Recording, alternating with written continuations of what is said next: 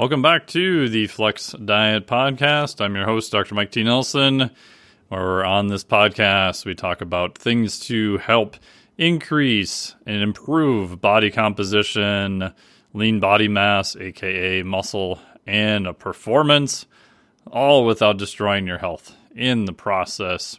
Today I'm super stoked to have my good buddy from Canada, Mister Brian Cron, is on the program. And as always, uh, this is brought to you by the Flex Diet Certification. Go to flex diet dot com, F L E X D I E T dot com, for all the information and to get on the wait list. That'll let you know the next time that it opens.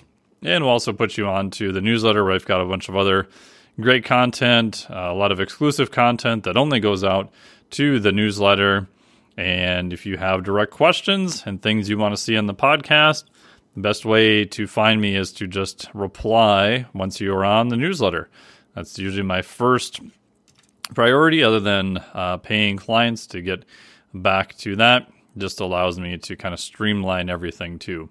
So go to flex diet dot com, F L E X D I E T dot com, for a complete system on how to use nutrition and recovery methods for yourself, or especially if you're a coach or trainer. So flex diet dot com.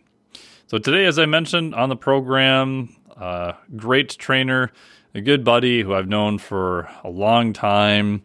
Uh, he actually used to edit some of my articles uh, when I did more writing for T-Mag, uh, Testosterone Nation, which I might start doing again once I can free up a little bit uh, more time. So Brian Cron, and we talk pretty wide-ranging spectrum of conversation here, from what's going on up in Canada where he lives, weather, uh, we get into more training, uh, what he does with his clients, some exercises that both of us um, like, and per the similar episode, I can check out the one I did with uh, Ryan Lequier. We just start talking, and um, yeah, it was recorded. So uh, it starts off a little bit uh, slow and not necessarily related to fitness. So if you want to fast forward through that, it's up to you. Um, but enjoy this wide-ranging conversation with Mister Brian Cron. Let's see, uh, I see you, but I can't hear you. There. It's the internet in Canada. It's not working. It's frozen. It's blocked by all the truckers. I don't know. Frozen is expensive. Yeah. I only know that because I talked to a buddy from Canada last week. Otherwise, I know nothing that goes on in the world. Yeah, they're uh, they're protesting tyranny, man. There's tyranny everywhere. So yeah. I heard it was getting kind of crazy. Yeah, I mean, I feel a little bad because it's like they're nuts and their their message is terrible. You know, you know, and, and they're but at the heart of it. You know, I you know I like to, I like seeing protest. I like you know, and, and I like because it reminds me of what we fought for, and and you know, and all these people are like, you know, throw them in jail. I'm like, no, no, you can't. No, you know. So, or now what they're doing though is they're garnish, they're freezing their bank accounts. Oh shit! And you know, people are like, fuck yeah, and I'm like, I don't. Uh. you know, it's like. You know, it, it's interesting, though, because you try to throw that argument in there going, I don't think I'm cool with people. They're like, well, you side with them. I'm like, no. Yeah. No. You know, and they're like, these aren't, this isn't the Colombian cartel. These are a bunch of idiots. Right. Like, come on. Man. They're not but, trying to smuggle like truckloads of heroin into Canada.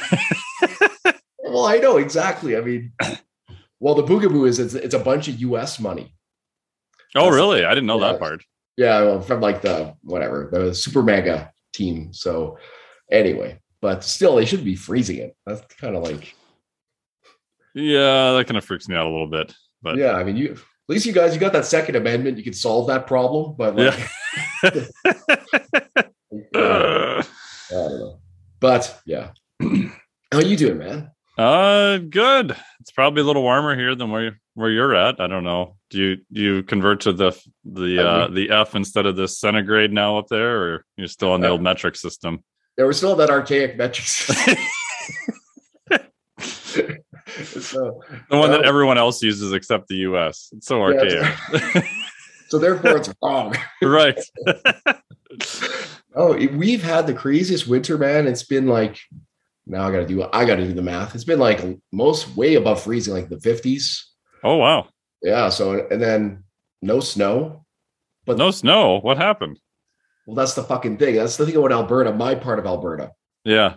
March, April. That's when the, that's when Mother Nature lowers that hammer. Mm. So it's like right now everyone's like, oh, it's no snow. And I'm like, yeah, wait for it. You know, wait for it. Yeah. So, yeah. And Minnesota have this thing where we have snow now. We've had snow most of the winter, not a lot, but yeah. I'm like, if it's going to be like ten below Fahrenheit in the morning when I wake up without a wind chill, there sure as hell better be snow on the ground, because there's nothing worse than looking outside where it's just brown. And then if you get an overcast day, it just feels so depressing. Or luckily, most of the time, like now, it's like super sunny and probably twelve degrees ab- above zero. Yeah, it's a little bit cold, but when it's sunny out, it, it just doesn't seem that bad. When yeah. it's brown and overcast, it feels horrible. Well, and act like, you know, I'm where I'm from in the prairies, man, it's the wind. Mm, that changes. It gets super windy up there. Oh, like, yeah, if you have a windy day, you can be, you know, you can be, you can be fucking cold, but if there's no wind, you can like do stuff. Yeah. You know, you can, whatever. But as soon as there's a hint of wind, it's like, all right, we're out. You know? Yeah. When you have to go outside and wear a ski mask and goggles to go outside, you know, that's, that's a little inhumane. I think that's, that's where I draw the line. That's, I, I, yeah, I, I respect that. I, I don't know. Uh, but, uh, I, well, you do all this kiteboarding and shit or whatever the yeah, hell. Yeah, you should go kiteboarding up there. You'd blow away. Two meter kite. You're good to go. Well, no, I was kind of like, thought you'd, you'd have moved your, your office, you know, to the southern states. Uh working on it. We were down there. We were down in uh, South Padre, Texas for six weeks this past fall. So end of October through the first part of December. Um, so it was pretty fun. We came back, went to the Dominican for a week, and then came back, was in Costa Rica. I uh, got quarantined for nine days in Costa Rica, extra on top of the seven days. Yeah, I saw that. That was interesting, which isn't bad. Like being in Costa Rica, it was great. I love Costa Rica. It's awesome. But if I'm going to spend nine extra days in Costa Rica on my own dime, I'd, I'd like to go somewhere other than my hotel. And the hotel was great, but you know, at two hundred dollars a night, you're just, I, I could work somewhere else for a lot cheaper. And you know, mm. it was fine, nothing bad, but it's just, it was just odd. Yeah. I mean, then, oh my God, imagine you're like, we were in Hawaii and uh, for a week and I was terrified. I go, if we get quarantined here, you know, I, I got, we had a rate on the room, but I think their normal rate there, it's like a, like a thousand a night, something just, oh! You know, like we didn't, did not pay that. Yeah. You know, but like, that's like what we would have to pay probably. But, uh, um, well, like when you're in quarantine, did you still have access to like the amenities? Like, could you go to the water and could you, you well, that, that's, that's what was so weird because it all happened. And I talked about it on the podcast and, yeah. And so I asked them, they're like, okay, you have to give us the hotel before we let you go. And we just throw you out of the Ebola tent and kick you in a cab and just take you wherever. And so I, I didn't know. I'm like, okay, I, I gave them the hotel we stayed at near the airport because yeah. I'm like, I don't know any other hotels. And I'm thinking I need some place that has, you know, food, and that place normally has a gym. And so I told them that place, not knowing if I can get it for, you know, at that time I was supposed to be two weeks. Mm-hmm. And so, I, okay. And I'm like, well, can I go out to get food, or like, do I have to have like room service for like every meal? And they're like, no, you can go out and get food. I'm like, oh, so I can go to the hotel and get food. They're like, yeah. yeah. I'm like, oh, well, can I go outside for a walk? And they're like, well, yeah, that's okay. And I'm like, oh, I'm like, could I drive across the border to Nicaragua and take a flight out of there? And they got really mad at me. They're like, no, you're supposed to stay in your hotel. I was like, obviously there's a line somewhere, and I pushed it. So I don't know what was anything in between, but I got nervous. Like I didn't rent a car. I didn't go down to Ben House's place. I didn't go to anybody's place I knew yeah. because I, I didn't know what the regulations were. I didn't want them to get in trouble because I had to report where I was going to be at, and they're maybe not following some weird COVID rules. So I just stayed at the nicer, more expensive American hotel next to the airport. Yeah, no, that's what I would have done. I mean, I know the, the rules are driving me nuts because, you know, I we did all our P C R tests and, you know, everything's negative, and we get back here and my first, my kid's first day at his new school, I bring him there and he's all kind of nervous and it went okay. And then when I pick him up, they're like, oh, we just heard that you were in Hawaii. So you have to continue. He has to quarantine for the remaining oh. ten days. Yeah. What? Yeah. Like, what? Like, oh. Like, like, who the fuck ratted on me? That's the first thing. Like, how did they know? I know. Like, you're not, these are school teachers. You're not, you know, you're not that plugged in. Yeah. Uh, but uh, anyway, so that's, had to scramble and finding babysitters and. Oh. Yeah. So whatever. Yeah. I've heard with kids, it's hard because schools will shut down, daycare won't operate. And then, you know, if you don't work from home, or even if you do, it's like all of a sudden now you've got a kid to take care of during your day. Well, it's I know. Like, oh, wow. Yeah. And it's, well, yeah, and first of all, like, uh, the, on that one hand, that, that cripples. Like if you have, all of a sudden you have, your kid can't be at school. Like yeah. at that age, you, just, you just can't leave home with a pack of matches, you know, like. Hey kid, play with these. It's a real yeah, fire starter. I mean, good luck. I oh, I know. Like there's that, and uh, I mean, just what a crippling thing for the economy. Like all of a sudden, you're like, okay, you know. And but then the other thing is, is like before I had this little bugger in my mind, you know, in my mind, I was like, well, this is great. You know, I work from home. You know, like I'll take care of him. You know, we'll play, and then you'll have a nap, and I'll do programs. Yeah. You know, how's that working out? Yeah, then I'll feed him. You know, that'll do some calls. You know what I mean? Or, you know, like basically, then reality hits it. It's just like, what the fuck? I can't do anything.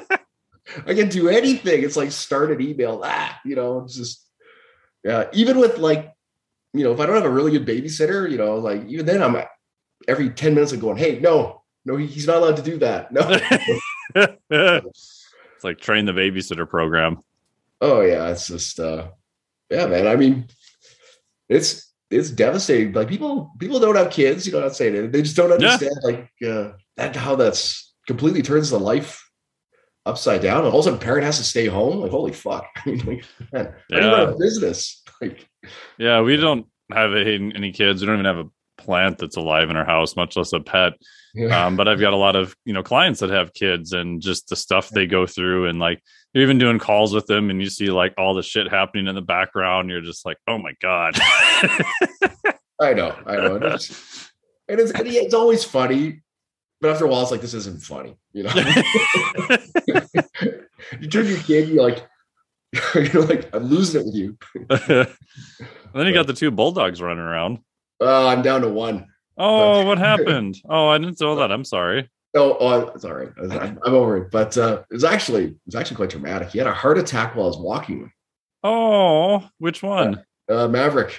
Oh, so instead of a goose, they went in their opposite order. But uh, yeah, but yeah, that was kind of traumatic. But uh, I well, I still got one. Yeah, and how old is he now? Uh, the goose. Well, goose is a she. And oh, she. Okay. Yeah, she's. Six or seven, I think. Six or okay, and she's super fat. Like she's just fucking huge. And, and, just, and you know, you know what's bad when the vet, uh, our vet does house calls. And, and at first, when she was coming over, she was our, a new vet, and she's like, "Okay, we're gonna work on her diet." And she brings out her scale, and she's like, "Yep, yeah, she's really heavy. We gotta, we're gonna bring this down." And and uh, after about two house calls, she doesn't even bring the fucking scale. She's like, yeah. "She's giving up on that." Meaning she's giving up on us, you know, because we control her food. But right, yeah, yeah. I was talking to my sister once on the phone, and we got all of a sudden got on the topic of uh, diet pet food, and I didn't know that she was calling me from the grocery store, looking at the diet pet food. We just happened to be talking about it, and I'm like, "What is a stupid idea? Like, what are the dogs running through the grocery store, like feeding themselves, so they're gonna get the diet food?" And then I realized I'm like. Oh, it's the human who feels bad because now they can feed their dog more food and it's less calories. And she's like, yeah, I didn't want to tell you. I was standing there looking to buy the diet pet food for my dog. I'm going off on this random. Oh, that's the dumbest idea ever. I know. I know. Well, it is, it's, it is scary. When you look at the food we, we feed pets, like some of it's just shit, especially. Oh, yeah. Like apparently stuff from China has got like. Course got like fucking plastic in it and Tupperware and, oh. I know and, you know for you know a lot of you know a lot of people they just cook up meat you know for their that's probably the best thing. Yeah it's probably a good idea but but yeah but you also want to have some carbs. I think it's usually uh, probably depends on the breed but it's like sweet right. potato and you know yeah sweet potato I know is good not corn I don't know but um the reason my dog's so freaking fat is because my kid, you know, he's got his Eggo waffles watching SpongeBob. And then, of course, he's got A D H D like dad. So he Oh. And the dog moves in, huh? You know? And, she, and she's totally onto it. She just doesn't like, just kind of sits there and just waits. She's like, all right. So you're, you're, you've been a little meth head. You're going to get bored. You're gonna go so. Yeah, it is interesting how different breeds. My sister has a corgi and we grew up with corgis, which I love, but yeah. they're, yeah. they are so, and it sounds typical, but they're so food motivated. It's crazy. And you just wonder, like, how did they get, is that like a byproduct of breeding? Or is it just the fact that they're just like humans where they're just wired for efficiency? And they figured out if they just sit next to you and stare at you and bark once in a while, they just get food and they don't even have to move. So it's like an efficiency thing. I don't know. Well, you always hear out there say, well, we we bred the aggression out of them. Like, holy shit. Wow. Okay. Did you do that to me? um, but yeah, no, I, I think, I think there is a breed trait there. I mean, I think the, even my last two dogs, my like, yeah, Maverick was not really into food. Really? Yeah. Like, huh. like he'd get, he'd be into food if Goose tried to eat his food. And he'd okay. Yeah. But if it was just there for the taking, he'd be like, meh. You know, whereas I guess that's why, because she would eat everything. So I think that's why. I But uh, hence yeah, the weight goes, difference. Yeah, hence the. Uh, yeah, and he's the one who fucking dies of a heart attack. Oh, poor guy. Uh, well, yeah, I know. That was, but I've seen some people who have dogs where they just leave food out all day, and I'm like, the dog doesn't eat all of it. They're like, no, it just goes and eats whenever it wants, and then eh, just I'm like, wow. Yeah, but there's, and therein lies another thing. Like Goose does that, as big as she is. We put on her food, and she'll eat. She'll eat. The, we usually top it with like you know a little bit of meat or whatever, or whatever. And she'll eat that, but then she'll leave the rest, like she's on a some hunger strike, because she knows uh, like eventually, you know, we're gonna break down and like whatever. I'll be whatever. Like the gravy train's gonna kick in. She knows, right? Like, you know, so I don't know, and she begs. Begs for it, so uh, yeah. Anyway, uh, that's my life. Yeah, yeah. How are all the clients? Fuck, that's busy. It's busy. Um, How many do you have now, if you don't mind saying? We already well, started recording a while ago, anyway. So are we recording? Yeah. Oh, fuck. Oh, no. We oh. can edit stuff if you want. I'll just I don't know. I don't know. Anyway, people. Some of my podcasts lately have just turned out. I talked to Ryan Lequier and it was just like random city of just like, hey, bro, what's going on? It's like, hey, you know, this one thing in the gym. And I'm like, yeah, I figure the podcast is just more like people get to be a fly in the wall and see the weird ass conversations I have. So well, I appreciate I appreciate that. I just hope I didn't say anything uh, about, well, I, no, nothing too political. I, oh shit. Okay. Uh, I take it back. Whatever it was. Whatever it was. Don't sue me. Misquoted. It was misquoted. Wasn't me. Yeah, that's right. No, I'm averaging. We're I actually looked at this today. I'm at about uh, uh sixty, what fifty are really active. Oh, dude, that's uh, crazy. Yeah, that's a lot. It's Woo. a lot. Yeah, and it's um yeah, that's a lot. So, but it's um well, it's a lot. No. I mean, what am I trying to say? It's hell. It's. I remember when I when it got really, I had a burst, you know, in the fall, and uh, and I was really kind of really anxious about it because I'm like, I don't have time for this, and I'm already, my wife already carries the lion's share, and I'm like, but I just I kind of told myself I can. This isn't rocket science, you know. Yeah. I can do this. I can do this, and I, I go once this becomes my new normal. I'm like, then when it goes down again, as it always does, I'll have all this free time. Right. And, how's that uh, working out? That's not working out. I told myself that once too. It didn't work.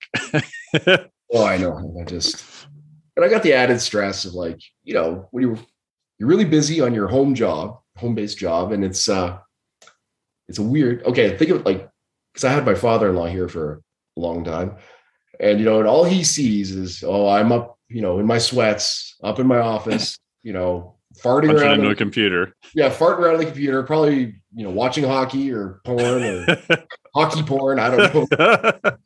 And you know, and I'm trying to tell him, I'm like, you know, it's no, I'm doing lots of work. It's just kind of weird. It's it's like, well, you know, well, it must be nice to be able to, you know, get up, you know, whenever you want. And I'm like, I'm like, dude, when is the last time I got up?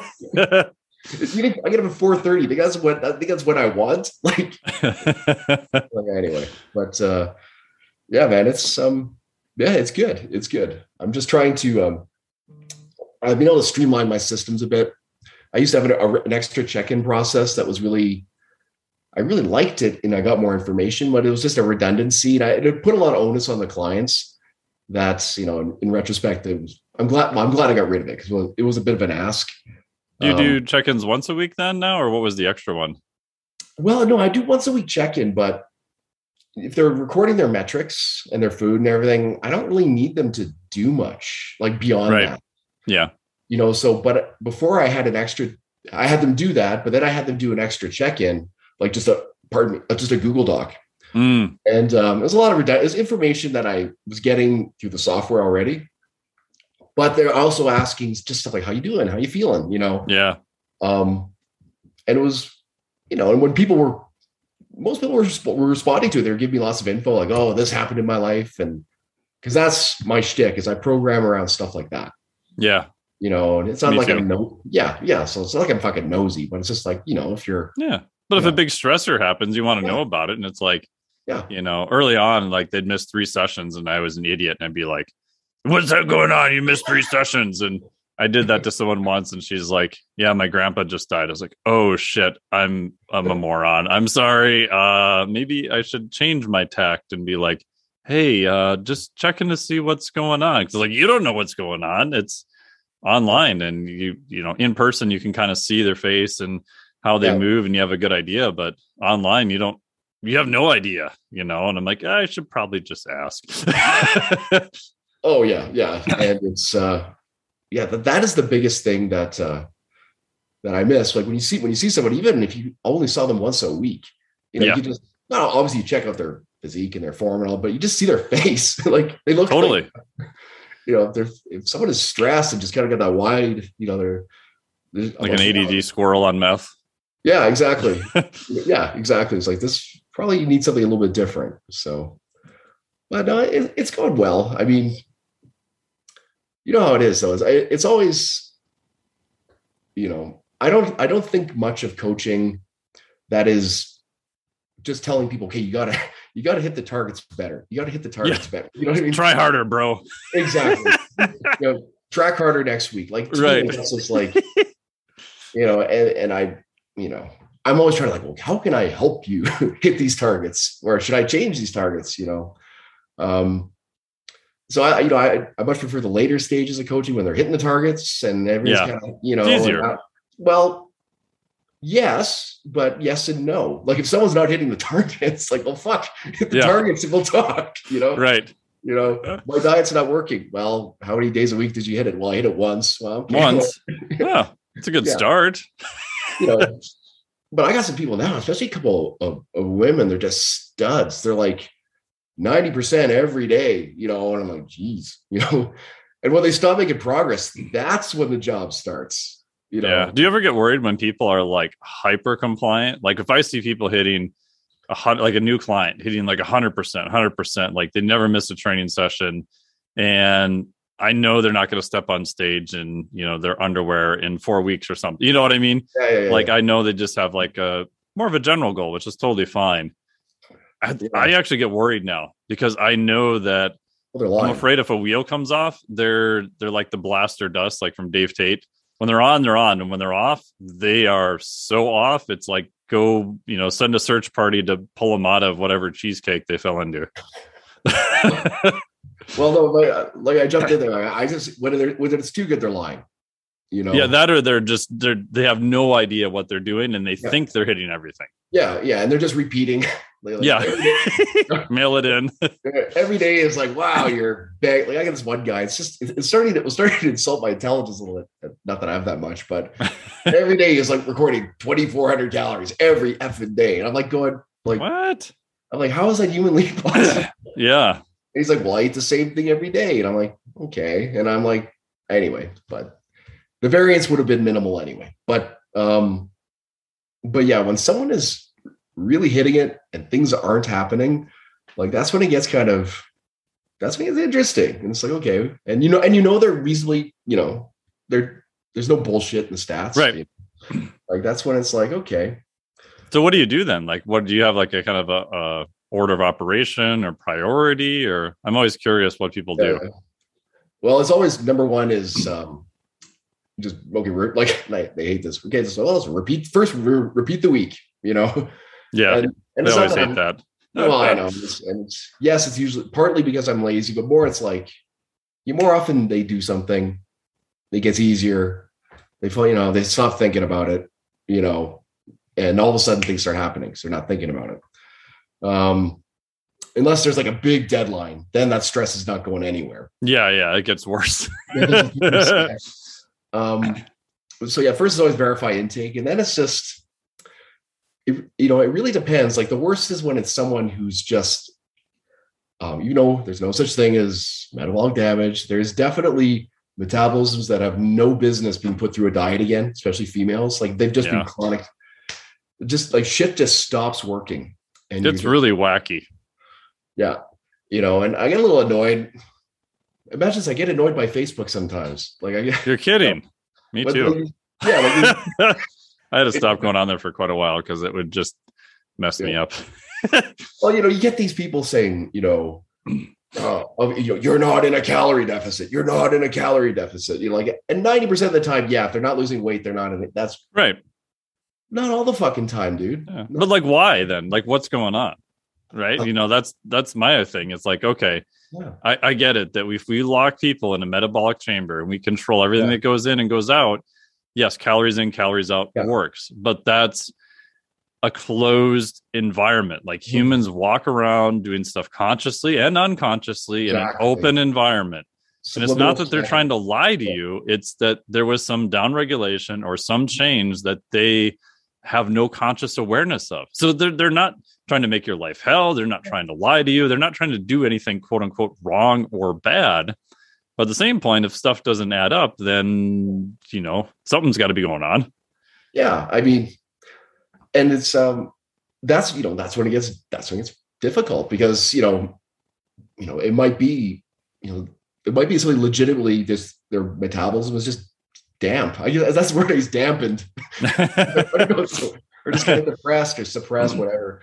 Sad. Um, or, yeah. Or, you know, and this is more often the case. They're just, they've, they've reached a level of burnout where they're just eating shit and they just don't, they literally, it's subliminal. That's how I call yeah. it. Yeah. Yeah. I don't know. And, uh, you know, and then of course there's other, like there's medical anomalies that we don't even fucking consider. Like just, maybe they have some, well, obviously stress, you know, they're yeah. retaining a bunch of fluid. Um, they're sleeping like shit, retaining a bunch of fluid. Um, man, I mean, like there's people who get like, bizarre infections and stuff. I've had these things, you know, like there's everything that goes in the mix and you can't just always, my point is, yes, it's usually they're not compliant with the diet or whatever, or they're just not in a deficit that then the target has to change, but that's just not always, I think it's a little bit of hubris to think that's always the answer, you know? Yeah. And I mean, most of the time, I don't know what you're using, but I'm using like daily body weight. Yeah. And we know yeah. that body weight's going to fluctuate. I know it's not a marker for fat loss. Like, I get yeah. it, but a measurement that they can get within a couple seconds that's reliable, that's cheap, that we can get daily, it's a pretty good measurement. Yeah, especially um, over but, time. Yeah. yeah, especially over time, because I'm looking at trends over the week, over yeah. the month, over the year. But then you've got things like carbohydrate, you know, changes. So glycogen yeah. changes, you know, salt changes, fluid changes. Well, they went out and had Chinese last night. So they had like a spike of three thousand yeah. milligrams of sodium that they don't normally have. They got super thirsty. So they, ah, they freak out because they're up three pounds now. And yeah. Yeah. Yeah. That's my first thing, especially with women. If, you know, sometimes it's a bit of an ask for because they hate the scale. Yeah. Or they, or they have no business using the scale. That's the other, they've just had, you know, try to convince them, look, you're going to figure out right away that this measurement is goofy. It doesn't, yeah. There's no way you're gating that. That can't be all body fat. It's impossible. Right. You're not eating that much. And then they're, most of them kind of get into it. They're like, oh yeah, yeah, this is kind of stupid, you know, and it loses its power. But, um, well, usually, um, yeah, no, I've had some interesting kids. Well, then there's, well, then there's the monthly for women, the monthly bill. Like yeah. That can be, you know, that, that that can be a big swing even in oh. smaller females. I've seen in some people who are very sensitive I had like a one hundred twenty pound female where she would routinely go up three, four pounds, like, and sometimes it'd be higher than that even, you know? Well, yeah. And, and sometimes I, the other thing is I always read these posts from guys saying, oh, with my client, my female clients, I have them eat more in their luteal phase or try, oh, they change the training. And I'm just like, fuck, dude. so, don't. You know, you do ask them how it works for them and yeah. work, around, work around it, you know, like yeah. let them tell you. Um, but yeah, like they'll get, some get really, obviously the chocolate cravings, and that obviously that affects intake. And um, I haven't really played with trading volume. I know Lyle McDonald's big on that. Play with the volume. I just, yeah. I just, I just don't, I'm not convinced by the data. And number two, like, I don't think I've ever had a client that's that dialed into a gnat's ass that that's really going to matter. And I want to add that much more stress to their life. I, yeah. I, I just don't, maybe I'm wrong, but I, I haven't well, found someone yet where I think it's worth the added stress, I guess. No, it's funny. Uh, our mutual friend, uh, uh, Doctor Doctor Brian Chung, when I, when I mentioned, that oh we, yeah. Found I said hi. Yeah. When I mentioned people are doing that, I go, yeah, coaches are programming around the, the, their menstrual cycle. You're just like, what the fuck? They don't, things like, who are these people? So, but I, I like things like if they know they're going to be, a lot of it's a self-fulfilling prophecy. And so they tell me I'm always hungry these days. I'm like, yeah. okay. Yeah. Like, okay, but that's well, feedback. That makes sense to me. Well, yeah. Indeed, yeah. Let's work with it. Okay. Let's have yeah. eat a little bit more and a little bit, you know, and then at least then it's steeped in reality. Yeah. But, um, but fuck. Yeah. There's, I forget. I, I read Lyle's book, of course, on it, but I, I just, yeah, I was like, I'm not going to do this. Yeah, I, yeah, I had one of the craziest things. I had two crazy clients in the past yeah. where you're just like beating your head against the wall and you're going, what is going on? Like you've gone down the list, you're tracking their steps. They're pretty good about tracking calories. Their sleep's good. Like they don't have sleep apnea. I've ran into that a few times. Oh, yeah, um, yeah, yeah. One of them was on blood work. I, I had this, uh, it was a female competitor. She was awesome to work with. We're looking at her blood work and I'm like, what the heck? So I sent it to a good buddy of mine. I keep on retainer, Doctor Tommy Wood, shout out to him. I'm like, hey man, um, what's going on here? This seems wacky. I, I don't get it. Yeah. And he's like, is she a female uh, cyclist on E P O? I'm like, that's kind of what I was thinking. And she's a power lifter. No, she's not on any drugs at all. Yeah. And we later figured out it was uh, sleep apnea. She was getting so apneic, so low in oxygen at night that her body's like, oh shit, we need to bump up red blood cell count. And she was just chronically sleep deprived for years. So we got her uh, sleep study. She ended up having a bunch of, uh, ironically, couldn't afford me anymore because she had to have like dental surgery and her whole airway and everything like reformed. Oh, gosh, um, yeah. But she had massive sleep apnea. And so I was like, oh, crap. But if the interesting part is like, if you'd asked her, she's like, I don't know. I don't really have anything going on. Like without the blood work, I don't know if we would have seen it. And her doc is like, yeah, she's fine. I'm like, go back to your doctor and ask them about this measurement, this yeah. measurement, and this measurement. And they're like, well, it's a little high. Like a little high. It's mm-hmm. like crazy high. So again, you run into just, once you got that all started resolved, like her stress got better, H R V mm-hmm. scores improved, like everything just, everything just started working again. Yeah. It's, um, it's, it's interesting. Probably people, Probably the thousands listening right now are yeah. thinking, are they this fucking idiot who's rambling. Um, uh, you know, I've gotten a, I've gotten a lot. Uh, what's the opposite of confident? I don't know. Um, humbled, I guess. Because, oh yeah. um, you know, I well, that's because you actually work with live humans. Well, well, yeah, well, yeah, yeah, yeah. That's true, but. Compared to a lot of the coaches who profess stuff who've never worked with a human before, which is fine. Just don't tell me you're a coach then. I don't care. Yeah, well, you know? yeah, yeah. You just read lots, you know? Right? Just tell me you read lots. That's okay. You you may have a valid opinion. I just yeah. just don't lie to me. Well, yeah, like I've I've made some like because I had a sleep apnea bad. And of course oh, I didn't oh, know that. Yeah. yeah, especially of course with my wife who pointed it out and demanded, yeah. it. And I got the study and and yeah, it's confirmed. And I got the. You know, I got the, the apparatus and snorkel machine. Snorkel machine, hate it. Um, I, I'm kind of off of it right now, but I'm going, I'm going back on. Uh, now that I'm back in the bed, I'm going back. I'm going to bring it to the couch. Um, um, but yeah, and I, sw- I felt better. And then I started kind of, you know, what's the word, evangelizing, or I don't know. Saying, yeah. oh man, this, this shit works. And, and you know, now a lot of people are like, I don't really notice it, you know, and they're like, oh, I just, by losing weight, I cleared up my sleep apnea. And now I'm like, yeah, eh. But that happens a lot of times, right? Yeah. I mean, you have less pressure, you've got less weight being pushed on it. Like you can totally make a huge difference in some people with that. Yeah. So I made, I kind of made the mistake using my own personal feedback, which was probably heavily biased, you know? Yeah. Because you know, like, I paid for the fucking thing, you know? Yeah.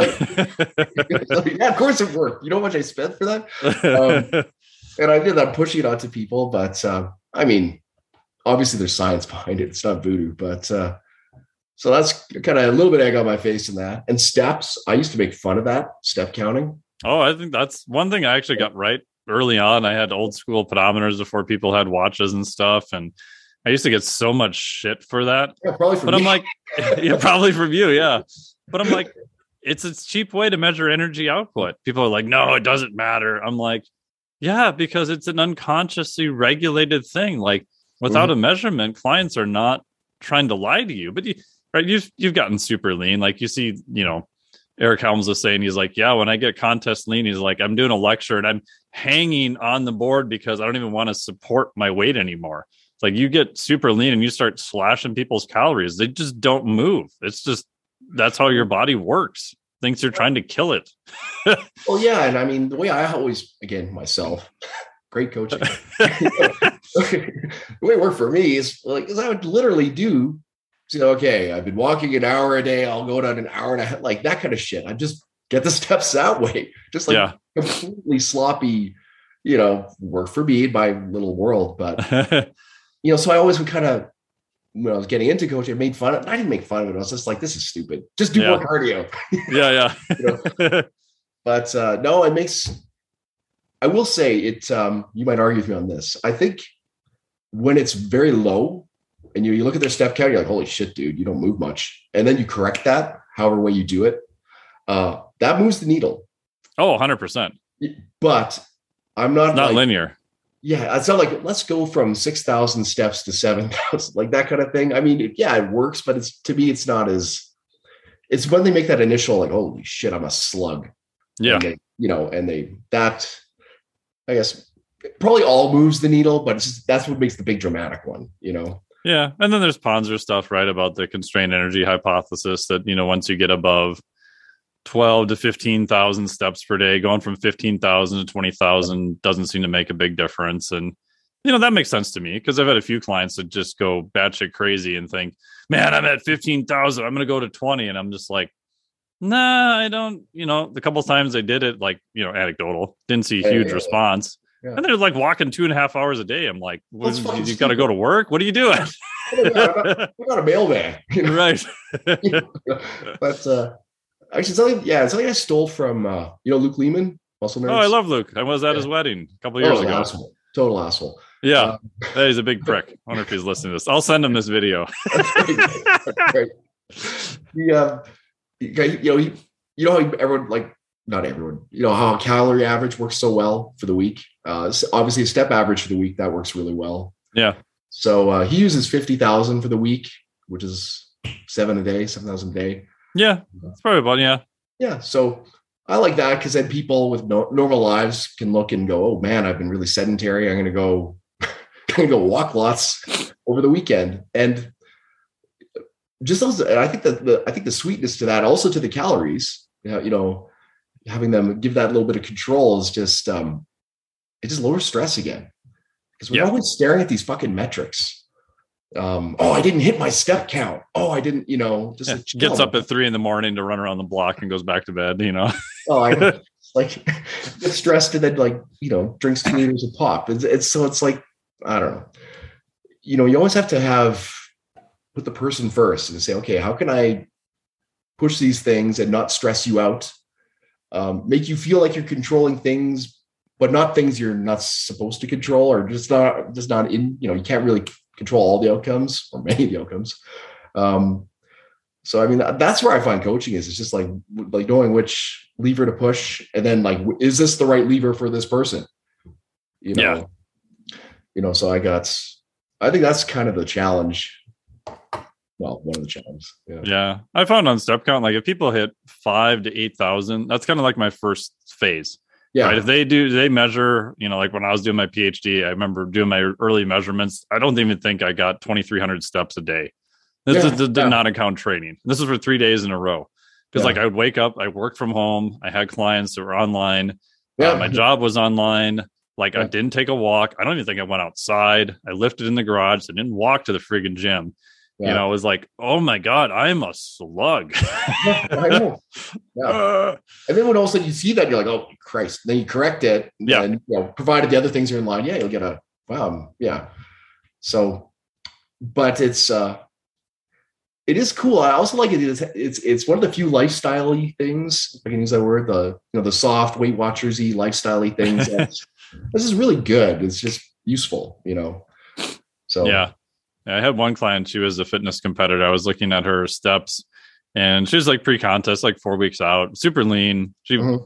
she was already lean before I worked with her, so it's not like I really did a whole lot. You know, yeah. I can take credit for anything. Yeah. Um, all of a sudden I look and she's like, one day she hits like seventeen thousand. I was like, whoa. I said, what happened? What's going on? And she's like, yeah, I, I forgot. And I put my Fitbit in the dryer. I was like, oh, got it. I was like, oh man. Well, you know, then you get those questions like, okay, what if I'm on a, you know, a piece of cardio equipment where I'm not really accumulating steps? And then it's like, well, what about, what about, you know, you have my husband or my wife, and they're just like, you know, in the bedroom, how's that, how does that?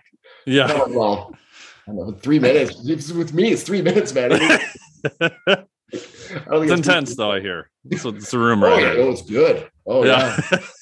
Good. Just ask me. You know? uh, I don't think we'll ever get anywhere time soon where energy export is going to be accurate, right? No, I mean, that's... years ago when I was with and yeah. Eat to Perform, we we did yeah. this experiment, which I was okay to try. Yeah. Let's have people eat to what their Fitbit says. And I'm like, this is going to work for forty, fifty percent. And yeah. the rest, it's going to be a disaster. And the people that are going to be a nightmare are the people who gain weight. And they are yeah. going to be so confused. Mm-hmm. That's exactly what happened, right? I mean... even indirect calorimetry, if you walk around with the thing plastered to your face all day, mm-hmm. there's still a, a big enough margin of error that I don't think it's going to be all that useful. You know, like a couple yeah. studies, dubly labeled water, put people in a, you know, respiration chamber, metabolic chamber, whatever. Yeah, good for studies for a couple of days. Beyond that, like free living humans, like day to day, months over years, I just think we're so far from having that be accurate. Yeah, I just, I tell them, just don't even look at it. I just, it's garbage. Yeah. just cheap, yeah. Cheap prediction equations and just, yeah. I mean, it's just noise, you know? And uh, yeah, I, I'm just, well, I guess, I guess that the, you know, you can't really like, can they even do a cardio, a piece of cardio equipment that does that accurately? Cause I think they're all just based on like equations based on, I think on marathon runners. I read somewhere. Yeah. Treadmills are pretty horrible. Treadmills are, like yeah. in the literature are by far the worst. Yeah, yeah. Um, if you have a name brand, uh, like some of the Rogue, the Concept two rowers are relatively close because yeah. you know the distance and you know kind of the machine. So it has to be specific to the machine. But again, that can be different by, you know, the mechanical efficiency of the rower, obviously, a six foot six, you know, elite rower versus a yeah. five foot five person who's never done it. Like there's going to be a pretty big difference between those two. Yeah. So again, you're back to just, I tell people, I'm like, yeah, if you want to log it from that machine, great. Keep track of it so we can compare.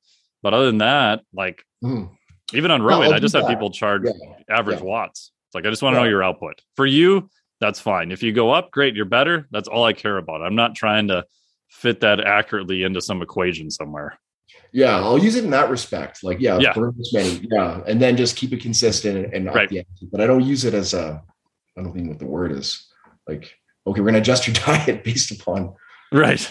like, no, I mean, it's interesting though. I mean, so much of the numbers, so much are just, you, this is more your department than mine, but are they're just way too soft. Like there's just way too, you know, they're just not accurate enough. But I mean, if they're consistently inaccurate and, and over the totality of a, like a diet, it doesn't matter as much. I get that. Um, that's why they're still useful with these, you know, folks who are just put so much stock in, in what that label reads. Yeah. I've had those people. I have a couple of them more in the past, not so much now. And my little trick I do with them on vacation is like, okay, you're going on vacation. Like, okay, just number one, try to eat like a normal human, like just get some protein in, you know, don't go too, yeah. you know, face down in the, you know, banana pina coladas, like for breakfast, yeah. lunch, and dinner, and yeah. get up in the morning, go for a walk. If you can do some exercise without stressing you out, great. Uh, sleep as much as humanly possible. Throw your Fitbit in the trash. Don't wear it. Mm-hmm. And most of the ones who are just like hyper, like mm-hmm. numbers based, like the four of them I had in the past came back. Every one of them lost one to four pounds in a week on yeah. vacation. Yeah. No, I, it, it always, it, well, you have so many things like, yeah, but, uh, they're going from like where you are or where I am to you know, someplace hot. Yeah. Usually somewhere warm. Yeah. That's there's so many, you know, so you got to boost the metabolism and, and just, you're on vacation, you're less stressed. I mean, they're just decompressing and that affects weight. Obviously, yeah, sleep. Yeah. I know it's just, yeah, I, I guess that's, I, as the more I do this, longer I do this, I just, I'm let not less sure, but I'm just less like, all right, you know, I'm, I'm, I'm skeptical of everything. I don't get blown away in seminars anymore. Like, remember the first time you go to a, when you're twenty and you go to a strength seminar or a nutrition one, you're like, holy shit. Oh yeah. And now you're just like, okay, just don't fucking try to bullshit me, you know? Yeah. I That's remember the it. first time I got the Poliquin principles and I was like, God, what was this? ninety-three God, I'm old. Something like that. Yeah, yeah, and yeah. I remember thinking, oh my God, there's something besides three by ten, right? Not yeah. knowing that DeLorme discovered that nineteen, what fucking forty-eight yeah. or something, you know? I'm like, oh, ten by three. Yeah. This is insane. You know? oh, yeah. I remember going to, uh, wait, why share Poliquin seminars? And I, and I remember be, I'd come back just completely like, this, I'm changing out, I'm doing shit. I'm changing how I train. I'm changing out, you know. Um, but the worst is always stuff like the Swiss symposiums where you get like the, the panels. Oh, speakers. Yeah. I'd come back with all these ideas and I forget what the last one I went to, but I was, I just go, I'm like, okay, I just don't want to be bored. Yeah. you know, um, but yeah, but now I'm just a lot more humble when I, when, you know, it's like, I don't know everything, man. And like, there's things going on and metabolisms are goofy and people are fucking strange and, and, uh, there's so much machinery and the way that stress affects everything, not just on like, like that's probably the biggest thing is way obviously it affects, you know, hunger and energy and cravings and everything. Um, and it just affects all, the muscle building process and how they progress. And uh, I don't know if it affects how, well, it does affect digestion, obviously. Yes, big time. Now, does that affect like the actual absorption of calories? I don't know. Probably. That's probably. how I Yeah, right now I'm like a fuck, probably. You know? Yeah. So, do you measure H R V or any markers of stress then? Well, no, that's what I was going to jump in with you on. I, you know, I look if they want to share it, I look at it, but I don't. I don't like. I don't run my business on it. I don't run it. Yeah, yeah. You know? So I, I mean, I, I, you know, I think I talked to you a while ago about how. Yeah, you, yeah. yeah, yeah. You're kind of like you're still using, but you kind of just kind of backed off a little bit. I use it on most people, but I'm not as adamant you where you absolutely have yeah. to do it. And I did that for a while just because I wanted it. I wanted people to know that's what I did. So it was part of the deal. Oh, right okay. Now, if on the clients I have now, probably ninety-five percent of them do it. Right. Okay. And the ones who don't are pretty advanced where I can mm-hmm. kind of trust their feedback and I can look at their metrics. I've worked with them long enough to know what's going yeah. on. Mm-hmm. Um, but even like I still, people give me shit. They're like, you still do H R V every morning, you dumbass. Don't you know anything about your body? It's like eight and a half years later. I'm like, yeah, like ninety percent of the time I'm, I, I pretty much know, but there's, yeah. there's just weird unconscious shit that happens that mm-hmm. it's happened enough to me and clients where yeah. I think it's useful because those are the times like stuff doesn't make sense. Yeah. Yeah. Right. And I'm like, if I, like I was in Costa Rica a while ago and my H R V was just, just like on a ski slope, just down. Yeah. And I don't know, you know, it's because of the stuff I did there. It was, I got sick towards the end. I was going to be quarantined. I didn't know how long I was going to be there. yeah. There's like so many factors. It's hard to know. Mm-hmm. Um, but knowing that it was going on. And then the second I got home, literally my H R V went up twenty-one points. Yeah. And so in hindsight, I think I probably got a little bit of a cold or something going on, tested mm-hmm. negative for COVID, ironically, for P C R, mm-hmm. even though I got a positive antigen and got stuck there. Yeah. Um, but I think I was subconsciously more worried about getting home. And the mm-hmm. second I was home, I'm like, okay, good. Everything's cool. We're all good. Mm-hmm. But I would not, I don't think I would have picked that up otherwise. Okay. You know, I would have just been like, I don't know. It stuff's weird. I can't figure it out. Yeah. Well, that's, see, yeah, like that's where I, I see the utility in it. It's just like when your things are going on in your life and you look, okay, how, what's, how does this reflect on my H R V? Like, it, so I think there's a ton of utility to that, but it's just, would I use that then like in the reverse? Help me out here. What am I trying to, like, would I use it be prescriptive with, um, yes. Like when I wake up and say, okay, my H R V is low. I feel great. My H R V is low. Fuck that. I ain't training. No, I mean, I think that's insane, right. You know? Yeah. So I think you have to use, again, the averages. And yeah. then, so for example, like people are like, oh, but what if H R V is like good all the time? Do you do anything different? And I'm like, yeah, I push the shit out of their training volume yeah. because they can handle it. If their H R V is high, especially let's say they're a power lifter, right? You, you don't need a, an H R V of ninety or one hundred and a resting heart rate of forty-three, right? Yeah. You, you could probably give up some of that and get more training volume, push some higher intensity work. So in some people, I will push their training volume and chronically almost keep them there. And their mm-hmm. H R V scores will, will be much worse, but not to the point where they still can't recover from the training. Yeah. And so I think that to me is where it's useful because, you know, you've worked with enough people. Like mm-hmm. on paper, you can have two athletes where you're like, man, these two people are the same. And mm-hmm. one of them, for whatever reason, just recovers faster than the other one. Like no drugs, like oh, same yeah. thing. Like everything is reported the same, right? At least as far as I know. Um, maybe the one's lying. I don't know. No, that's never like, happens. Yeah, never happens. Drugs never happens.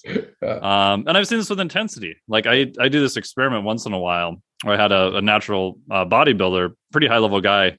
He was just getting the shit kicked out of him all the time. Like super diligent, super smart dude, finishing his P H D in the field, was coaching people. And so we did a little test, and when he would do like even a triple, like good form, not a grinder, like he would do that for like three sets, like his H R V would be tanked for forty-eight hours.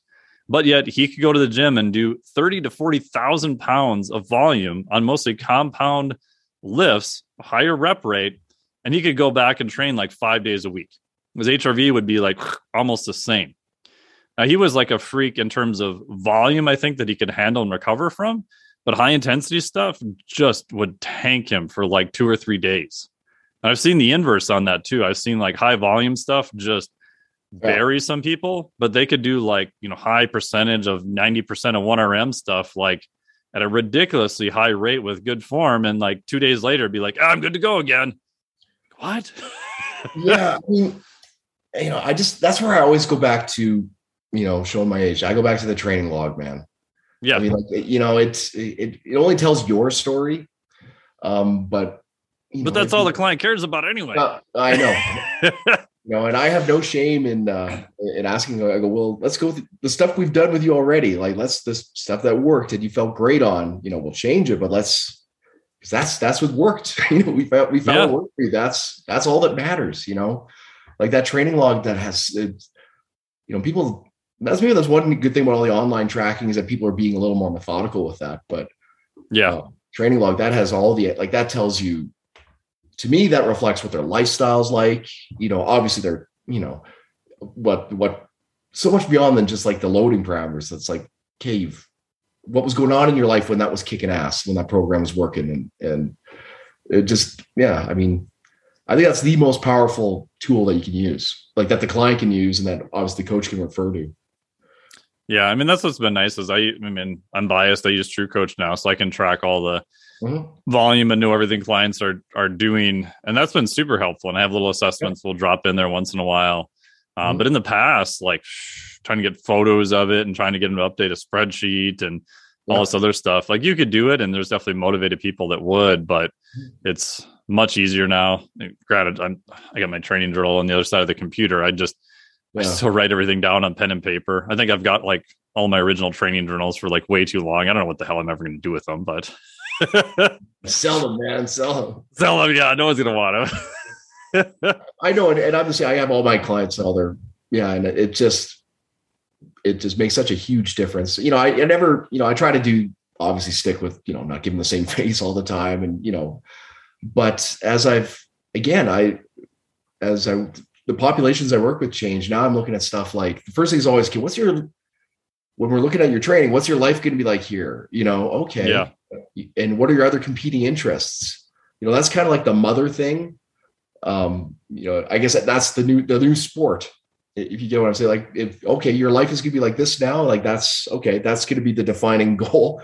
And, uh, okay, how do I adjust the training to, to suit that? So, um, yeah, it's, it's, it's, you know, it's, so that I refer back to their previous programs for, for guidance in that regard. But I find the se- even the seasons of the year um, and the way that like it often is similar to what life is like, especially if they have kids and families and school and stuff like that. Um, all that kind of factors into, you know, the program design. Yeah. And I, I talked about Ryan on this, on the podcast too, that yeah. I think one of the mistakes I made in the past was I, I felt like if every six weeks I didn't completely change something, they would fire oh, me and think that I was an idiot. Oh, yeah, and like that was probably the biggest mistake I could have made, because a lot of times it was working. They weren't complaining. They had enough novelty. And so now I I sometimes feel like I'm almost You're making their life drifted worse. So far the other way.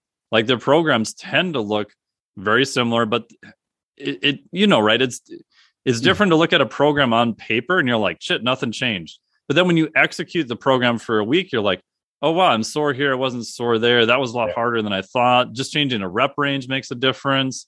Like yeah. once you've experienced it for a week, it it does feel different enough, I think, for most people to keep them progressing. But yeah. I think I just, I did way too much novelty to yeah. their detriment, unfortunately, like years ago when I started.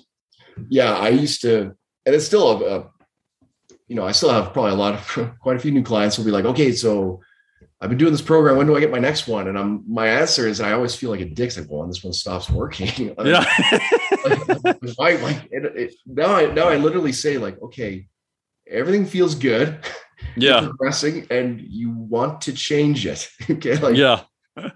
so now, now my kind of thing is, um, it, I'll make a ton of changes at first. Like they're like, okay, yes. I hate this, I hate that. This hurts. This, I don't have this. And okay, good, good, good, good, good.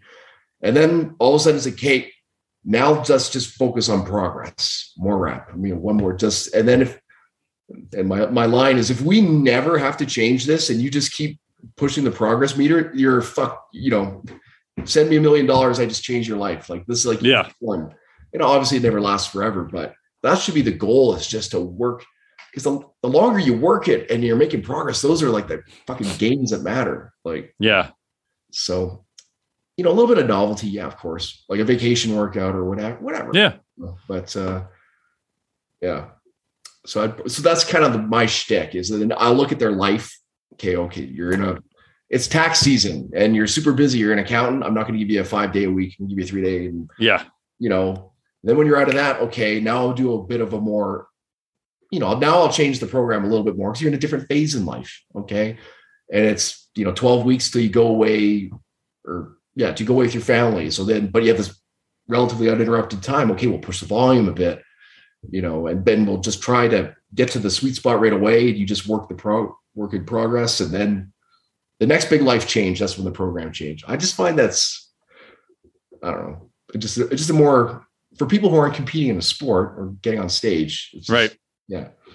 But most of them, like you have, I even use H R V this way. So initially with H R V, I was like, ah, if they're like a high level athlete, this is going to be great. Like, you know, power lifters, I like yeah. changed their deload from, you know, seven days to fourteen days. And it was like amazing, you know, because they were just never recovered the whole time. And I'm like, well, maybe I just want more data. So I'll just have everyone start doing H R V.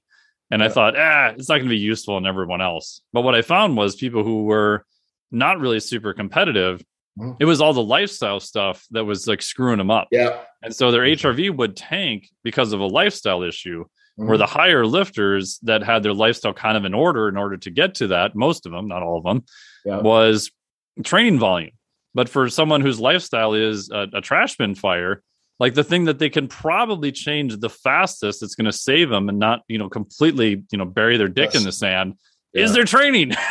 Well, I, you know, I know, I know. It's, uh, it's so funny. That's another point of, I guess, hubris on it. Just like, I, okay, we're going to, you know, oh yeah, just the, just the programming to, so you're maximizing progress. And meanwhile, their fucking life is, oh, it's a know, disaster. I know, you're like, and you're like, oh yeah, we're going to manage your stress. You know, we're going to, you know, we're going to take you from like, you know, sets of fours. I bring you back up to eights because I want to, you know, manage your stress, whatever, you know, it just, and meanwhile, they're, they're dumpster fire life and they're just, you know, or they're not sleeping well, or I shouldn't say dumpster fire. That's a little over the top, but like even just like with COVID, man, like Oof.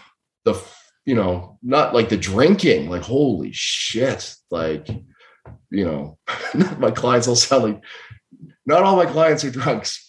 Well, you're but, in Canada. It's uh, part yeah, of lifestyle. Well, no, I'm, I'm in Canada. I'm a drunk, but no, I no, I mean, it's, uh, it just, the, it's just, manif- it's, you know, the amount of people who have like, not a couple glasses of wine a night. That used to be the odd person. Now that's like, uh, I don't know, seems to be the, the overwhelming majority. And granted, that's not drunk, but it's it's enough to completely, well, kind of not completely screw things up, but it's enough to affect things. So yeah, and a lot of times I'll I sound like a, a shill for H R V, but uh, oh, you'll right. you'll find in their H R V. Like I've had some people where one drink they're fine, two mm-hmm. drinks just bam, it just tanks. Yeah. And even like the type of alcohol matters, like the type of wine, where the wine is from. Like I used to think that like clear alcohol wasn't as bad, but then I found people who tequila would just completely tank them and vodka would be fine. And then the next client would be the inverse. I'm like, I don't know. It just seems to be so variable from one to the next. Well, I know. And I always do a massive eye roll when guys, oh, I, I you know, we'll cut, subtract the calories from carbs and fat and work in. And I'm like, you fucking idiot. That's not the point. You know, it's like, you know, it's, work in your four Budweisers that night. Well, now, yeah, you do the calorie hygiene. That's great, you know. But now, you know, you're su- you're suppressing testosterone. But it's like, there's that, and there's sleep, and there's stress, and there's cravings, and there's fluid issues, and and just can't express power as well, and and and obviously the mood, and the next day, and and it's it's always the other things associated with drinking, you know. And if it's a social drinking, then there's oh yeah, you know, the eating, like it's everything else it, beyond the calories, you know. That's, you know, that's, that, that's why you, it's, it's, it's an issue. I mean, it's great that you can work it into the diet, bro, but that's, you know, that's, that's not, that's not, not the reason why it's screwing everybody up. Yeah. I used to be sneaky with clients. I know, especially male clients in the past who would go out on Friday night. This one guy was arguing with me past client is like, oh, but I need to know exactly how many calories those three beers are. I'm like, okay, so this is the third Friday in a row this has happened. Tell me yeah. about your Friday night. And it always involved going out to the bar with his buddies till one in yeah. the morning, yeah. having three beers. And then eventually he broke down and said, well, we had half a pizza and then we had chicken yeah. wings. Then we had Doritos with cheese on them and, you know, everything else yeah. that went into it. I'm like, the three beers is probably like the least of your worries.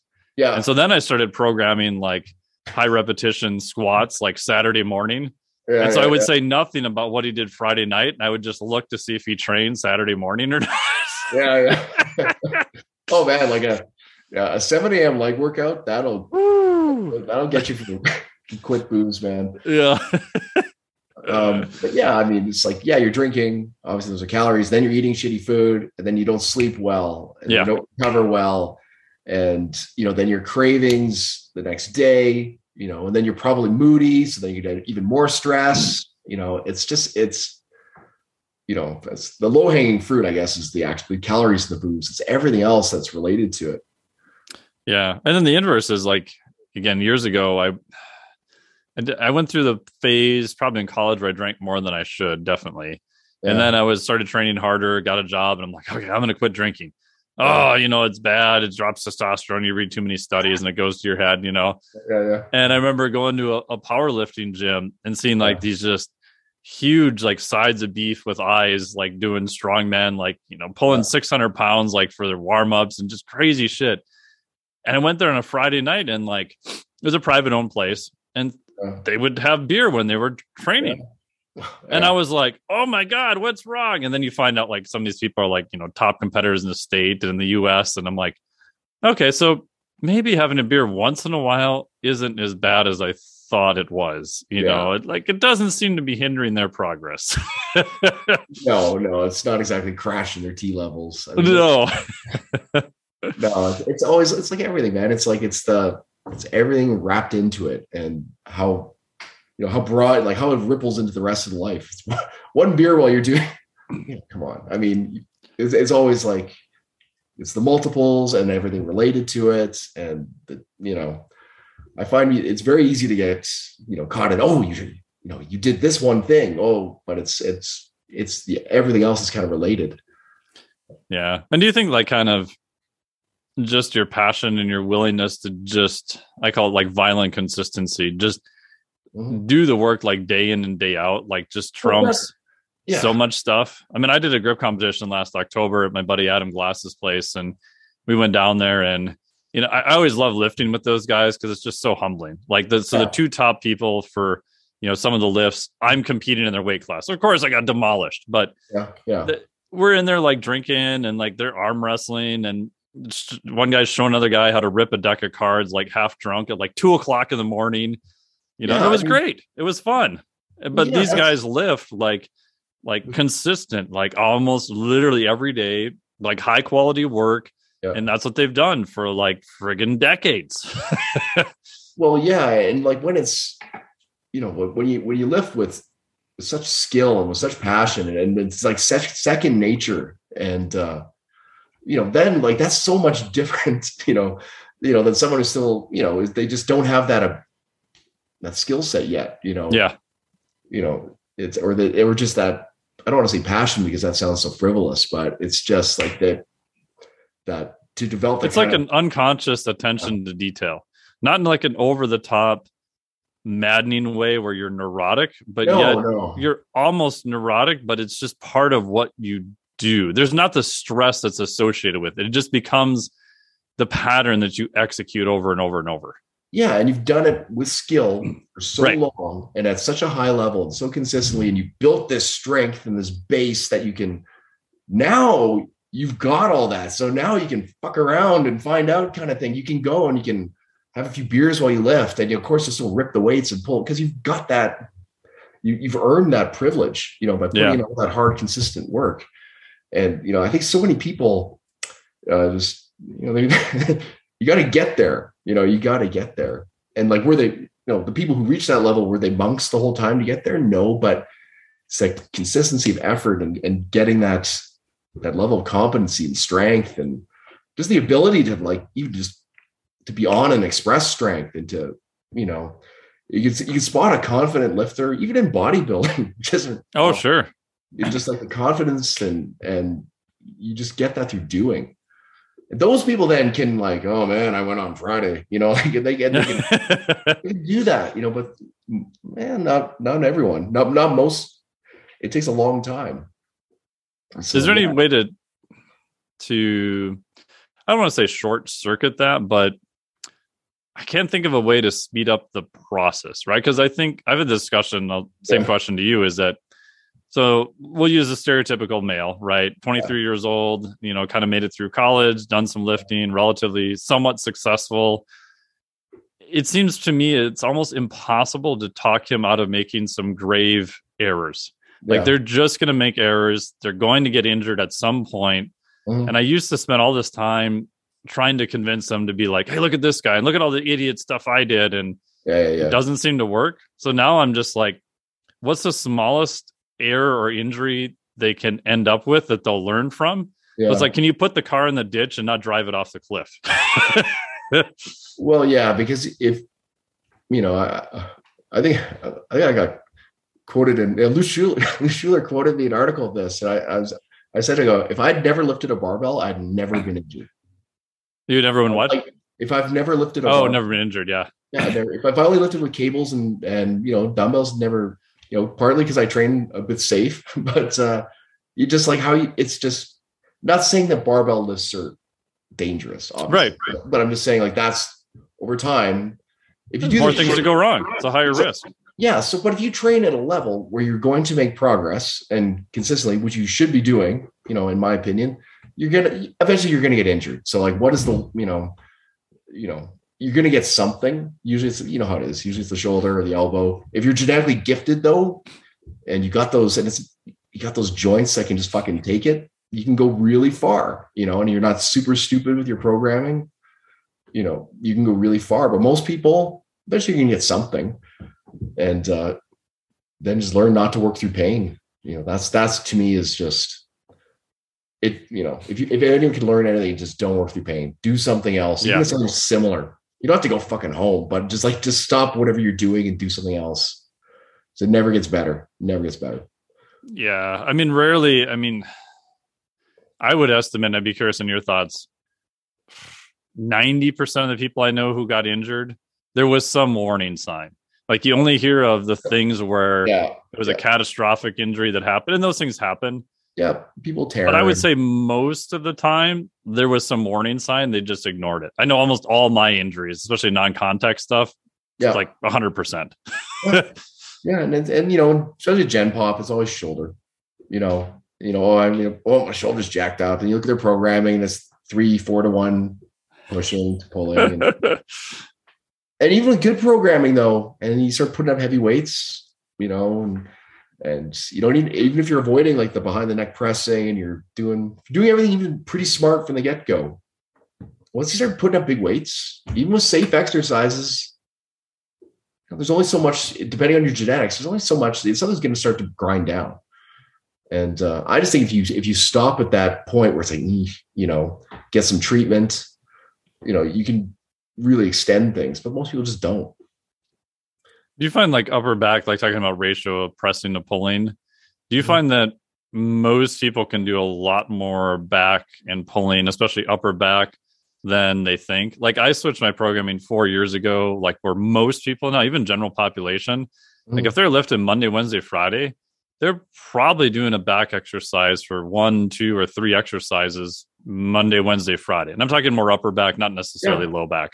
Yeah. Oh yeah. Yeah. It definitely, quite honestly, you can never, you never row too much. Well, you can't. Right. But like it's just, yeah. I, I find it's like the, almost everyone has that capacity, and it just seems like, knock on wood, I've had luckily very few shoulder injuries, and I don't know if it's related to that or I just got lucky or what, but yeah, like he, if that's why, like when, when I program now, I, I program safe for, for other people. I'm saying like I program safe out of the gate. Like, yeah, we, we avoid that, you know, like just why wouldn't I, why wouldn't, if I got somebody who has a body composition goal, like not a strength goal, like why wouldn't I rely more on dumbbells? Like, why wouldn't I? Like, what the fuck? Yeah. Like, so like, like it's, you know, unless, unless they really like, and even then I'll talk them out of it if they love barbell bench that much, you know?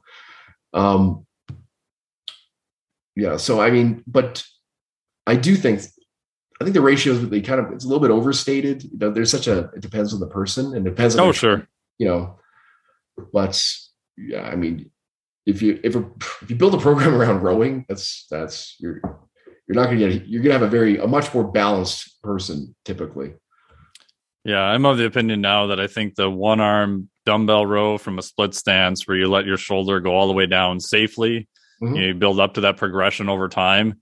If you can pull some pretty heavy weights for high reps in that position where you're stabilizing yourself without mm-hmm. pain, I just feel that's just like such an underrated exercise for almost like everybody. Yep.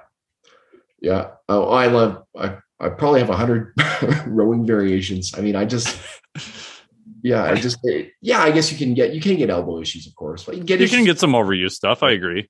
Yeah. But, um, yeah, I mean, that's such a blanket recommendation that, that actually works. Yeah, there's very few of those. yeah.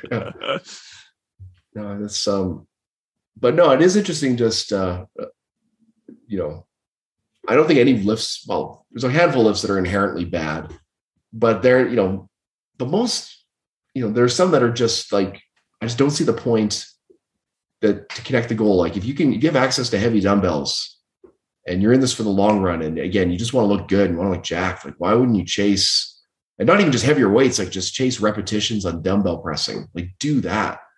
What like, kind of pressing? Like you're talking bench press, seated press. Like what are yeah, some of your favorites? Like, yeah, like I like I like a, a, a like kind of a, a medium incline, um, semi like neutral grip dumbbell press. I like that. Vary the incline depending on depending on the person. And like to me, that's my favorite. Probably chest lift or pressing lift. Um, but of course, flat's great too. But you know, obviously with the uh, neutral grip or semi supinated, I mean that's just. It's just foolproof programming. Like, you know, it's very hard to get injured doing that. I mean, I'm sure somebody will get injured. but, but uh, I don't know. Do you find like using like a fifteen, thirty degree incline? I actually like a fifteen degree incline, but that's just my bias.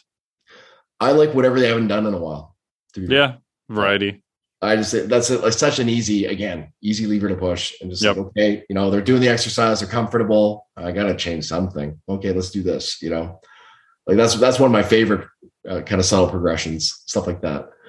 Um, you know, not a lot direct over the head. Well, maybe, you know, not really. Like even, I don't do much of that and ne- never the barbell. Um, but I do like a Viking press with a landmine. That is a good dude. Shoot. That is awesome. That is probably my favorite old man shoulder. If someone has got a shoulder press, that's fuck, that's a good one. Yeah. Do you do it with the landmine on the floor or do you use like the little pipe attachment to bring the pivot point up higher? Uh, no, landmine on the floor. Okay. Yeah. Yeah. I've done both. And I actually mm-hmm. like, if you can get access to it, there's a little pivot pipe where you can put it on the side and then mm-hmm. put the pivot point uh, almost like nipple high or chest high. And so if you have long arms like I do, then to me, that feels like it's a little bit better. But yeah, yeah. either version, I think is, I was surprised. Like I got a Viking handle probably three years ago yeah. and I was like, damn, I should have bought this like way sooner yeah. than what I did. Well, and why I like it is I swear, and again, this is just me, but I swear it repaired my shoulder. Oh, nice. Yeah. Like it just, not that it was ever that bad. Well, I, you know, I got some arthritis in there and some scar tissue and many hours of A R T on it. Um, and I haven't had a session of A R T in God knows how long. Well, not for that. Other parts, sure. Shoulders are great, man. Um, but no, and I like doing them with like, um, kind of like uh, hypertrophy clusters, like six sets of six with mm. ten second rest. Um, man, it's, yeah, that's, to me, that's fun programming. So, um, because I can still get kind of get my meathead on because you know it's a Viking press. It's fucking yeah. cool. You know? Yeah, yeah. It's the name Viking press. How can it not be cool? You know, and it's uh you get some well, the weights aren't that big, but it's it's yeah, that's a great lift. Any other favorite lifts? Uh for no, like I keep giving you these old man lifts like neutral grip dumbbell pressing and yeah. Uh, I yeah, I mean I like I think everyone, I, I love old man lifts because they're old man for a reason. They're, they're safe. um, uh, like that. Um, oh, any, like we mentioned rowing. I really like uh, just very, like variations of the lat pull down. Or, and like one arm, two arm, one different arm, handles. Yeah. One arm and a standing one arm row, cable mm-hmm. row against supporting split stance. Um, And again, it affords some variety because you can just change the height of the pulley. Um, those are some favorites. But my favorite more, like to be honest, is is once I, I have my favorites that everyone does like that, but I like more now to play with, again, I mentioned like different forms of cluster training.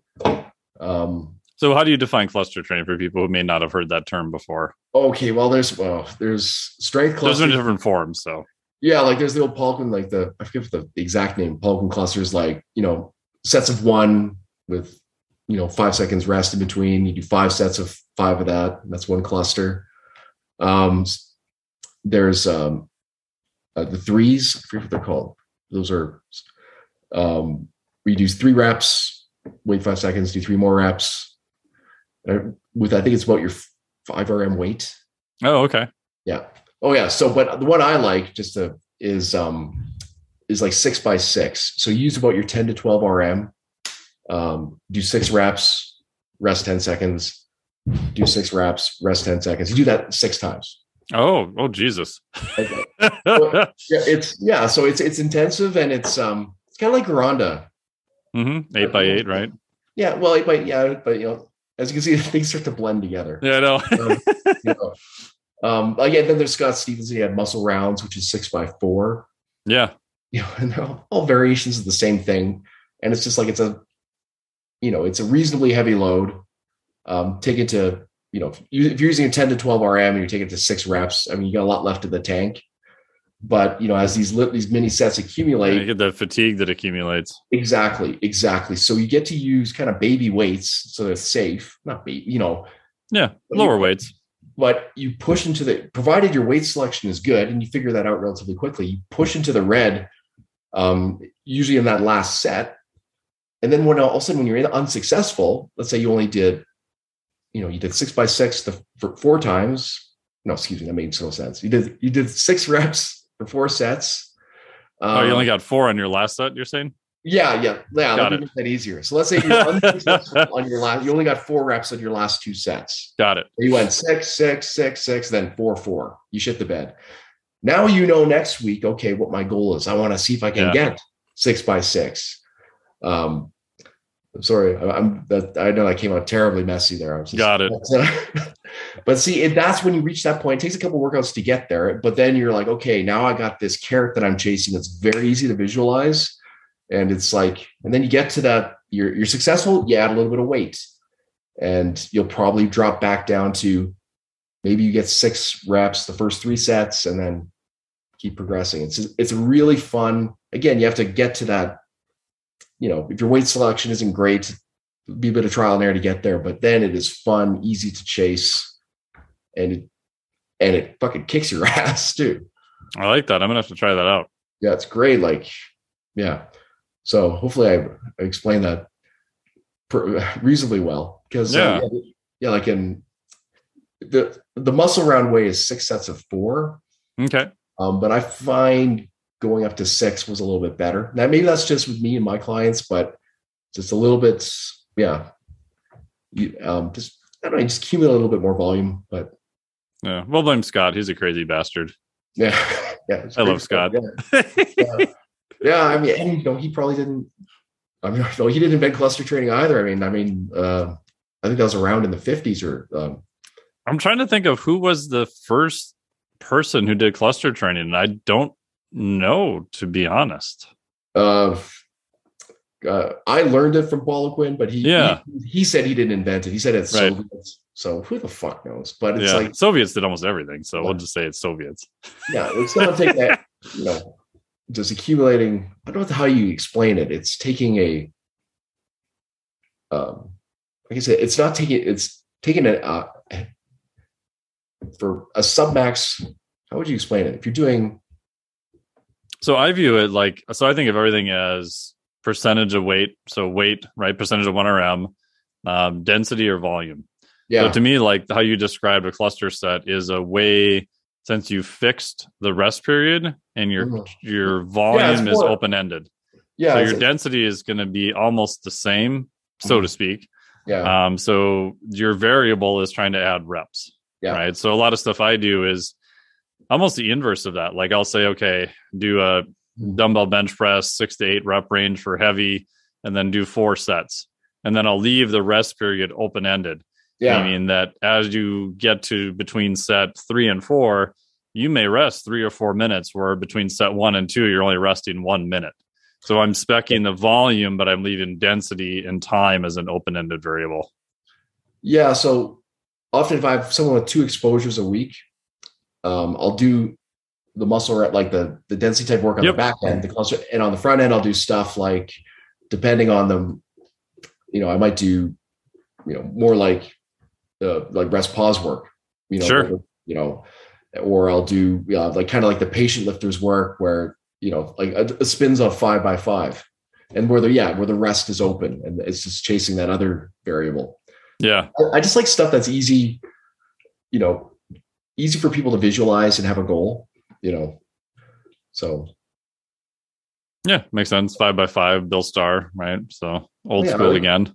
Yeah, exactly. He probably stole it from someone else, but yeah. or just or you know, or just rest pause work. Just get like get something completely different. You know, I think it's it's you know, sometimes it, it's nice to separate things into, into training blocks, but I, I don't know. I kind of like having multiple things in the same program. It just, obviously it's, it, it can be just a nice little relief mentally. Like if you have a, if you have week after week of stuff, especially if it's stuff like, like rest pause work, that will just run you down. It's as hell. But when it stops working, it becomes a grind. So I, I kind of find if you have separate, don't you do less of it, but, and you, you back end it with something else. It's a totally different exposure. You know, you can kind of just run it longer, which is all, which is always my goal. I just want to run this shit longer, you know? Yeah. That's why I use a lot more for strength training in general. I use a lot more complete rest. And then I use a lot of volume progressions and sometimes density, right? Mm-hmm. So I'll alternate like a week of volume and then density. And then if it looks like they're not progressing as well, I'll do density again and then volume. Or if someone like my buddy, you probably know Sam Pogue, like he never did much density training. So like most of his work was all just aerobic stuff, Tuesday, Thursday, Saturday, and then a lot of density stuff. And he did great, right? Yeah. Just just because historically he's never really done that, and his aerobic system just needed some better development. Yeah. Right. So it's like a lot of it, I think, is just, hey, what haven't you done? Maybe we should try yeah. that. And if it it'll get you to the goal that you want to get, that's mm-hmm. probably the faster way to go. Well, yeah. And and at a certain point, an aerobic base is less of a, you know, of an option and more just more of a requirement, you know. Oh, one hundred percent. Like it's just people got to put in that work, you know.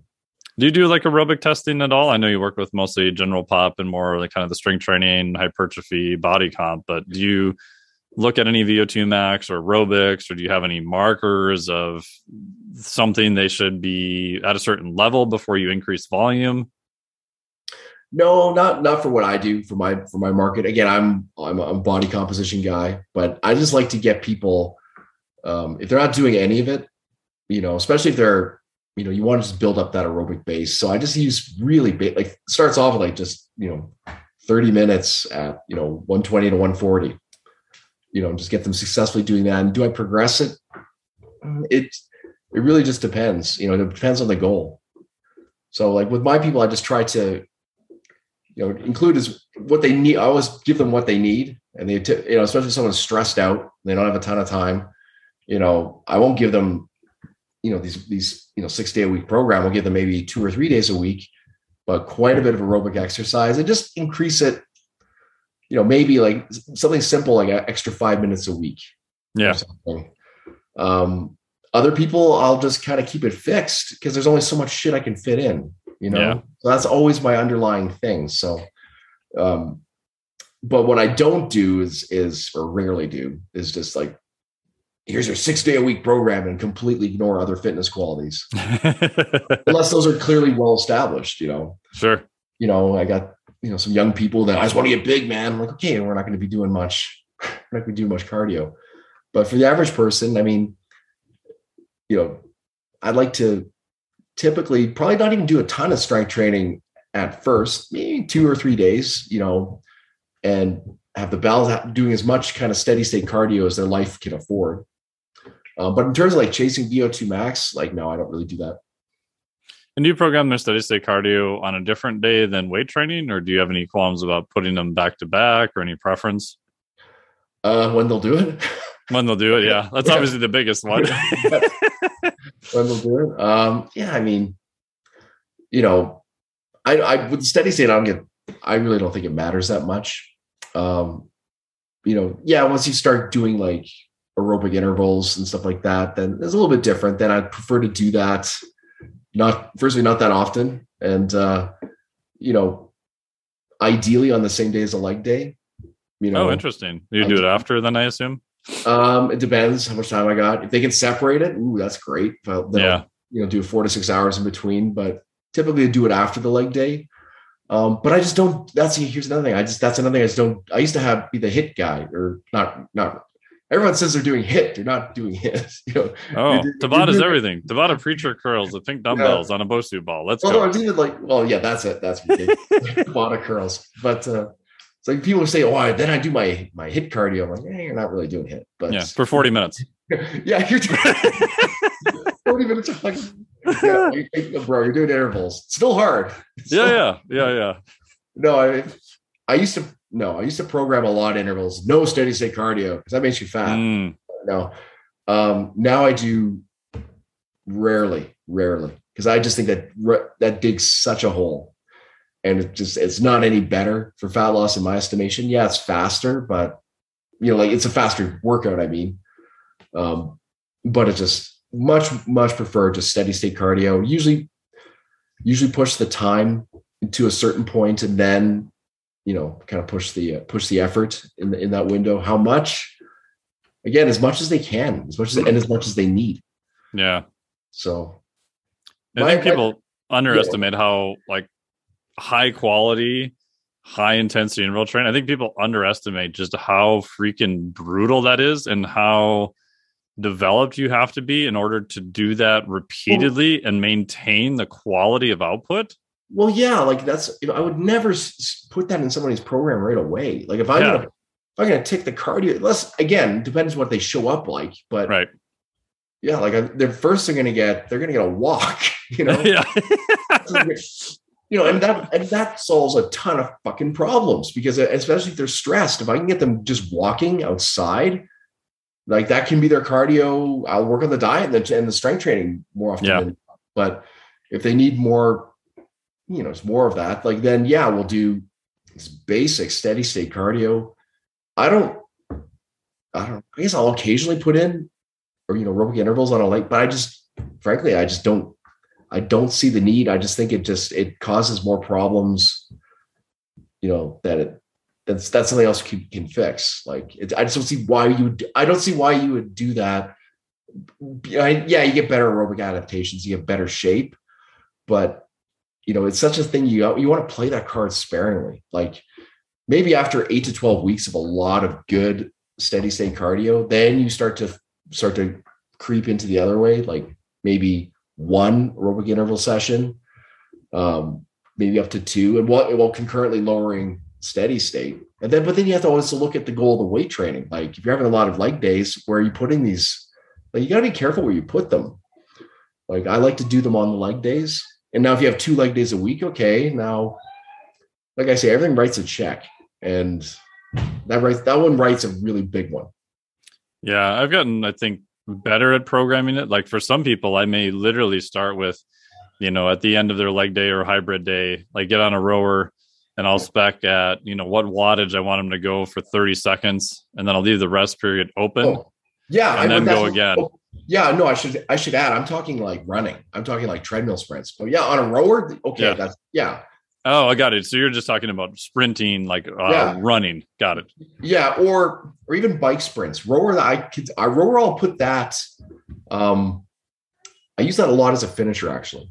Yeah. I think a great upper body finisher. Yeah. That's what I'll sneak in a lot earlier. Cause I don't, th- I find it's, uh, people like it. It's fast. It's effective. It's easy to track. Um, doesn't, yeah. Do you think it's because there's less impact that you yeah. can get away with a little more volume? That's kind of yeah. what I found. Yeah.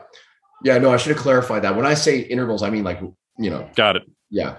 Um, or bike sprints, you know, mm-hmm. um, but, uh, yeah, no, I, it's, yeah, the, the details matter.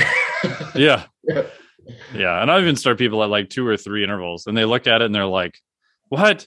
This is insane. But yeah. to read, and I'll say, okay, you can only deviate usually five to ten percent off your max, mm. right? So if you rested four minutes and you can't repeat within ten percent of your max, like you're done with intervals, like because yeah. you can't get any higher quality work. And now all I'm going to do is just, you know, burn your recovery for probably not a better adaptation. And then I got to yeah. take away something else later because, you know, you only got X amount of recovery you can use. Well, yeah. And I just think, with steady state work too, like, yeah, you, you just get so much. I mean, I, I, it does more for, for someone who comes to me and that, like, I get just, I just get more bang out of that buck. Like, yeah, totally. Yeah. Like you get them, it's the restorative factor, you know? And, uh, anyway, I don't know. Cool, man. Well, thank you so much for your time. I just have two last questions. Um, yeah. One of them is, is, is John Briardy being a pain in the ass, or is he still okay? John, John, I just love giving John shit. uh, John, He'll probably uh, never hear this anyway. So no, probably, probably, probably, with four kids. He's busy. No, he's great, man. He's great. Yeah, um, he's awesome. Yeah, he's just he's you know, I it's so fun because uh, he does, he sure as hell doesn't need me. so so he, sure as hell doesn't need me. So I, I enjoy that. You know, I consider it a great privilege to to do his programs, and it's fun because again, I know he's just he can do it himself quite well, and uh, so we can kind of work off each other. And uh, but again, his is what's fun about programming him because he is such an accomplished lifter. Great oh, bodybuilder. yeah.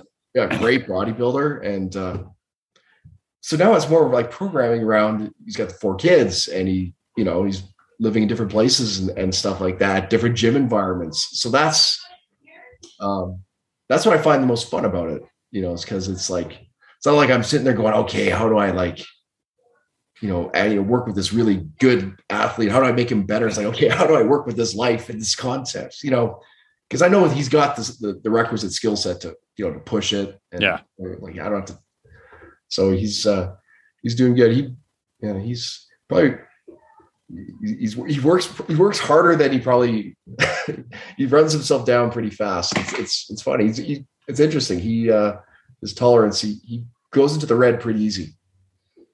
Yeah, and I know he stopped doing the podcast for a while too, just because of uh, time investments and everything yeah. else too. So it's yeah. it's been interesting to watch because on on paper, people are like, "Wow, he sold Precision Nutrition. Like he doesn't have to work another day in his life." But I think if you you have the skill set and drive of someone who's yeah. accomplished that with business partners, mm. you're not just going to retire and sip Mai Tais on the beach all day.